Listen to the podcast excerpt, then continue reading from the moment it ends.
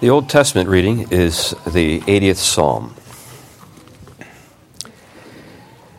Give a ear, O shepherd of Israel, you who lead Joseph like a flock, you who are enthroned upon the cherubim, shine forth.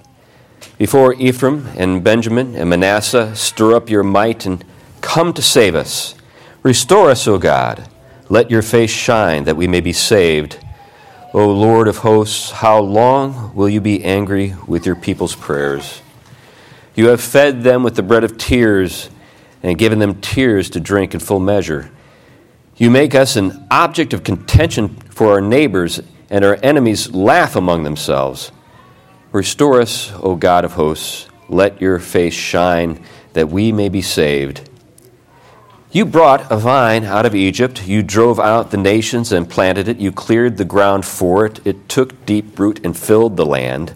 The mountains were covered with its shade, the mighty cedars with its branches.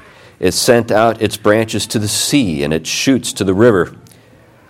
Why then have you broken down its walls, so that all who pass along the way pluck its fruit? The boar from the forest ravages it and all that move in the field feed on it. Turn again, O God of hosts, look down from heaven and see, and have regard for this vine, the stock that your right hand planted, and for the son whom you made strong for yourself. They have burned it with fire, they have cut it down, that they may perish at the rebuke of your face. But let your hand be on the man of your right hand, the Son of Man, whom you have made strong for yourself. Then we shall not turn back from you. Give us life, and we will call upon your name. Restore us, O uh, Lord God of hosts. Let your face shine, that we may be saved. The word of the Lord. You may be seated. Let's pray. Heavenly Father, I pray that the words of my mouth and the meditations of my heart will be acceptable to you, for you are our rock and our redeemer. Amen. It's uh, embarrassing to find yourself in a situation where you think you'll be recognized and you're not. Or to find yourself seeing someone you think you ought to know, but you can't remember sort of the name or the situation in which that person maybe met you before. Uh, you've probably had this experience where you're like uh, in a big crowd and you see somebody and you, you know, begin to wave and then you realize that uh, the person that is looking in your direction is actually looking at somebody else and you just sort of, yep, yeah, just, whoop, that was a mistake. Knowing and being known.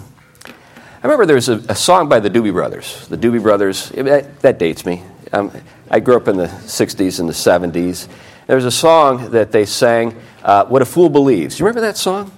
It's just a tragic song. It's about a guy who uh, had a thing for a girl, and they had a couple of dates in high school, and he sees her after many years, and she doesn't remember who he is. And uh, the song is, you know, referring to the fact that he was kind of foolish in terms of giving his heart to this girl who didn't really have much regard for him. And uh, even after the encounter, he just kind of consoles himself and thinks about what might have been. Well, if you want to get depressed, go home and listen to that song. Another thing to think about is uh, when it comes to this whole matter, you've probably heard the, the phrase it's not what you know, it's who you know. Right? You've probably heard that. And there's a, there's a measure of truth in that. Obviously, if you know some people and you don't know anything, they know you as the guy who doesn't know anything, and that's not a good thing. but uh, there is some truth in the fact that uh, it does matter who you know. Uh, but really, more important than who you know is the matter of uh, who knows you. In Scripture, we're given a couple of important uh, stories along that line or examples along that line. Joseph, as many of you recall, was known by Pharaoh. He was favored by him, rose to be second in command of you know, the entire Egyptian kingdom, the kingdom of Egypt. So everybody knew who he was until there was a day, years later, when there arose a new Pharaoh, and we're told in Exodus chapter 1, verse 8, who knew not Joseph. Now, did that mean that literally he didn't know who he was? Or did it mean that uh, the favor that Joseph and his extended family enjoyed was no longer the case? He had lost favor. And we know the rest of the story. We know that because he had been forgotten, the Israelites were enslaved and uh, forced to serve Pharaoh. Uh, and uh, they were employed in building monuments to, to the Pharaoh's uh, ego, and, and it served his reputation so that the Pharaoh would not be forgotten. Anyway, but there's another important reference to this, to, to this concern, and that's found in the Sermon on the Mount. I don't know if you recall, but in the seventh chapter, Jesus says, Not everybody who says, Lord, Lord, is uh, going to be received into the kingdom. Um, there are some people who will approach me and address me as though they know me, and this is my paraphrase, but I'll say to them, Who are you? Depart from me. I never knew you. And then they'll protest and say, But we did all of these wonderful things in your name. And he'll say, In effect, no, you didn't. Those works were not intended to be works that were performed in my name, but I think what's implied is they were performed to serve your names. Now, speaking of Joseph, this, in this particular uh, psalm, we have a very subtle reference, and it is, a, is uh, significant, even though it's tremendously subtle, because it, it's intended to infer something or imply something. I think you'll see what I mean. Um, what we have here is uh, the psalmist saying, Give ear, O shepherd of Israel, you who lead Joseph like a flock. And of course, the complaint of the psalmist is that God has turned away from them and they do not enjoy his favor. But isn't it interesting that he uses Joseph as a point of reference to speak up to God and, and appeal to him for favor? Because after all, Joseph was the favored son, right, of the favored wife. And this is where the subtlety is employed, if you, if you get my drift. Israel, of course, is the name that the Lord gave to Jacob. And the change in moniker is really important for a range of reasons because, first of all, Jacob meant liar, the guy who kind of gets ahead by tripping other people up. But Israel means prince, prince of God. And so Jacob enjoys God's favor and receives a new name. And then he has two wives, as you recall, and a couple of uh, other concubines. And uh, he has a lot of boys. He's got 12 sons. But his favorite son was the firstborn of his favorite wife, the wife that he loved and really only wanted. he didn't want all those other ladies, he just wanted that gal. But the other people who are referred to here are related to her and to Joseph. Did you notice that? So we're told before Ephraim and Benjamin and Manasseh. So this is like listing the names that are connected, actually, in a real significant way, to Joseph. Who was Benjamin? Benjamin, of course, was Joseph's younger brother by the same mother. So he enjoyed a great measure of favor. And then Ephraim and Manasseh are the sons of Joseph. And they got a double portion. Or I should say, Joseph got a double portion in the names of Ephraim and Manasseh when the land is divided and inhabited by the Israelites. But what is this all intended to convey or imply to us? Well, I think what it's intended to convey and imply to us is that uh, the psalmist wants the Lord to think about Israel in the same way that Israel thought about his son Joseph. He wants Israel to enjoy the favor of the Lord. Have you ever thought about the fact that, you know, as parents, we're not supposed to have favorite children? But children sometimes suspect that there is a favorite. And that sometimes when you want something, you know, those kids will say to the favored child, Hey, would you go and talk to mom? Would you go and talk to dad? We know mom and dad love us all, but eh, there's something special about you and we all know it. Would you intercede for us? Would you sort of share the favor that you enjoy with the rest of us? I think that's implied in all of this. There's a sense in which Israel is longing for God's favor again. And uh, they're coming to him in the name of Israel and Joseph and Manasseh and Benjamin and Ephraim. And what do they say to, to the Lord? They say to the Lord, Look at us. Just look at us. I mean, uh, we're in a bad way. Uh, we have nothing to eat but our own tears, nothing to drink but our own tears. And furthermore, uh, we're not favored by our neighbors. They look at us with contempt, they mock us, they mistreat us. And where are you? Hello, we're here. Please turn to us and help us to enjoy your favor again. And then they remind the Lord of some things. Remember the good old days? Oh, those days were great. Israel was a vine that you plucked from the land of Egypt and then brought that vine to where you know Abraham had promised a land and then you cleared the land. You vacated it. Finally in judgment of course. Remember the promise that the Lord made to Abraham in 15th chapter with the covenant that he makes with Abraham that, that he wasn't going to inherit the land right then. There was going to be a period of time in which his descendants would serve Pharaoh in Egypt because the sins of the Ammonites had not reached their full measure. In other words, they had some more sinning to do before they were judged. But they would be judged, and Israel would be the instrument of God's judgment on them, and then God would give to Israel the land that the Ammonites had formerly possessed. So he clears the land, uses them to do it, and he plants them in that land, and they prosper. It's almost like this, uh, you know, image that we have of the mustard seed in the New Testament, where the where the tree, the mustard tree, grows, tiny seed grows to a great size, and all the birds of the air come to rest in its branches. That's the situation, or the, sort of the image that we have here. We see that the, they're so blessed that the, that the people of, of Israel grow to almost monstrous size. You see that in verses 10 and 11? The mountains were covered with its shade, the mighty cedars with its branches. In other words, the cedars of Lebanon are over, uh, sort of, they're in the shadow of the, the, the, the great vine that, is, that Israel has become.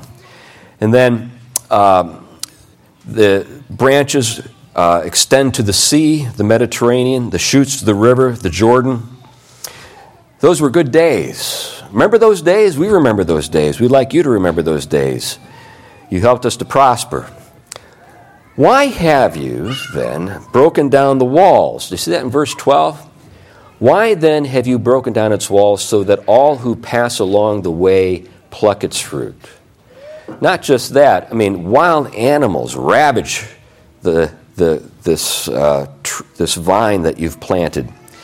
And everyone who moves along and passes it feeds on it. We're being taken advantage of. We need you to respond to, to our call for help. Please come and help us. Now, as we read between the lines, we can see that the Lord is angry or has been angry with them. Um, we're told there in verse uh, 4 that the, the, that the Lord of hosts is angry with his people's prayers. Have you ever uh, considered the possibility that, that the prayers that you pray don't please God? There's something about them or about you that makes the prayers unfit to be brought before God. We're told something uh, to this effect in the book of James, the letter, the epistle of James in the New Testament where people ask for things from God and they don't receive because the intention of the prayer is to spend what has been received upon the lust of the recipient. God can't bless that. God's not going to bless something that's going to damn you. By the way, that word is a theological word. Bring judgment on you. God's not going to do something that's not in your best interest and doesn't glorify Him. What glorifies Him is what is in your best interest. The glory of God is a man fully alive. That's a marvelous statement. Irenaeus said that. And that's really what God wants to do, is He wants to, to work in our lives in such a way, to shine upon us in such a way that we flourish to His glory and the glory of His name. So they remind him, You've planted this vine, and this fruit that is being stolen by the beasts and by those who pass by. It belongs to you. By the way, this is a, this is a way uh, to reason with God that, that we see many times in Scripture. We can reason with God. I don't know if you've ever thought about that, but when we make our case to God, we can reason with Him and give Him reasons to answer our prayers. Here we see the Israelites saying, or the psalmist saying, uh, the reason you need to do this is this, this vine is yours. And you're the one who's being robbed. Look after your own interests. Look after this vine that you've planted. Do it for your namesake, for your glory. And if you do that, then we'll praise you and we'll explain to others how you've delivered us. So take back what's yours. Now, implicit in all of this is uh, a reality that I think we all understand intuitively, and that is uh, the reason why God is angry with them is because they turned away from Him. And what follows is God turning away from them. And because God has turned away from them, they experience God's displeasure, His wrath, His neglect. And, and as they feel that, what happens? They turn back to Him. And now that they've turned back to Him in repentance, they're calling out to Him for, the, for Him to turn back to them. Did you follow all that? So, this is the situation we find ourselves in. Turn again, O uh, God of hosts. We see that stated in verse 14. And then they reason with him uh, in, a, in another way. Uh, you can see in verses 15 and 17 the nature of that uh, argument that they present to him. Essentially, they're saying, if you don't do it for us, at least do it for your son. At least do it for your son. Look at verse 15. So, so, in fact, let me, let me go back to verse 14. Turn again, O God of hosts, look down from heaven and see, have regard for this vine, the stock that your right hand planted, and for the son whom you made strong for yourself. And then uh, skip a verse, verse 17. But let your hand be on the man of your right hand, the Son of Man, whom you have made strong for yourself. So, as I stated, if you're not going to do it for us, at least do it for him. But who is he talking about here? Who is this Son of Man? Now, what we're looking at now is code, an oblique reference to the second person of the Trinity, our Savior, who identified himself as the Son of Man. And when Jesus said, I am the Son of Man, and in Matthew's Gospel he said that seven times, that's, that's noteworthy. Matthew was addressed to Jewish believers. They kept track of things like this seven, divine, God's handiwork, right? And uh, this is, of course, also a reference to Daniel chapter 7, verses 13 and 14. Let me read that passage to you. And this is, uh, of course, a reference to the Son of Man who is the Messiah. This is Daniel I saw in the night visions, and behold, with the clouds of heaven there came one like a Son of Man. And he came to the Ancient of Days and was, present, uh, was presented before him. And to him was given dominion and glory and a kingdom, that all peoples, nations, and languages should serve him. And his dominion is an everlasting dominion which shall not pass away, and his kingdom one that shall not be destroyed. Now, the last time that Jesus refers to himself as the Son of Man is in Matthew chapter 24, and it's verse 27, and Jesus said this For just as the lightning comes from the east and flashes even to the west, so will the coming of the Son of Man be. The Son of Man. He's the favored son, I hope you know. He's the one upon whom his Father's favor rests. And it's because we pray to the Father in his name that we're riding on his coattails, so to speak. Getting back to that statement I made earlier about the favored son and coming and asking for help from that person, so that person represents your interest to the father or your mother or whomever. That's what we have here. That's why uh, we pray in his name, is because he is the favored son. And our hope, our hope is that when God turns to us, it won't be in wrath, but will be with favor. And that's what's implied with this reference to his face shining. Shining uh, in verse 3, in verse 7, in verse 14, and then in verse 19. Restore us, O Lord of hosts, let your face shine, that we may be saved. Another thing that's marvelous about the imagery here, of course, is uh, when the sun shines upon those vegetables that you've planted, maybe or maybe not, it's a good thing. The sun nourishes those plants, and uh, they grow and they produce fruit. When God's favor is enjoyed by his people, when his face shines in that way upon us, then we enjoy that favor and are nourished and produce fruit. This is what he's looking for. Now,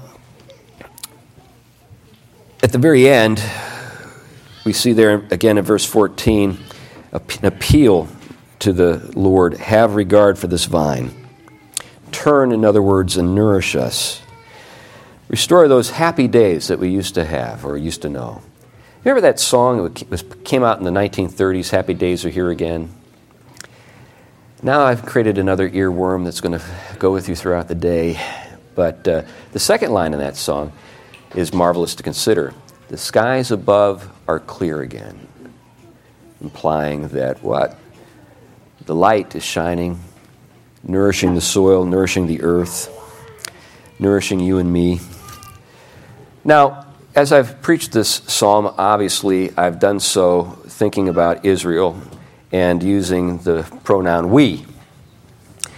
And uh, as a church, this psalm applies to us as God's people, but it can also apply to the me. We can move from the we to the me. When you think about your own life, where are you right now? Do you enjoy God's favor the way maybe you once or the, may, the way you would like to? Uh, or have you lost a sense of God's favor? Maybe there's a sense in which perhaps through because through through your own stupidity or your own unfaithfulness, you are experiencing a period in your life where you don't feel that favor, know that favor like you once did. Now, that's not to say that every single thing that goes wrong in your life is due to some personal failure on your part, but one of the things we see both in Scripture and in the history of the church is the place to begin when you are evaluating whether or not, you know, the things that are going wrong in your life uh, have some basis uh, in your behavior is asking yourself that question Why is this happening to me? Have I done something to deserve this? And if you have, what do you do? You turn away from your sin. You turn to the Lord and seek His favor and call upon Him and ask Him to turn back in your direction and let His light shine on you. Now, here's another question. Maybe you're at that place in life and you've sort of like considered the possibility that, yeah, then maybe that's me. Is that just sort of entertaining the possibility enough to make a real change in your life? In other words, are you going to do something about it? And if you're not, what would it take? What would it take for God to get your attention?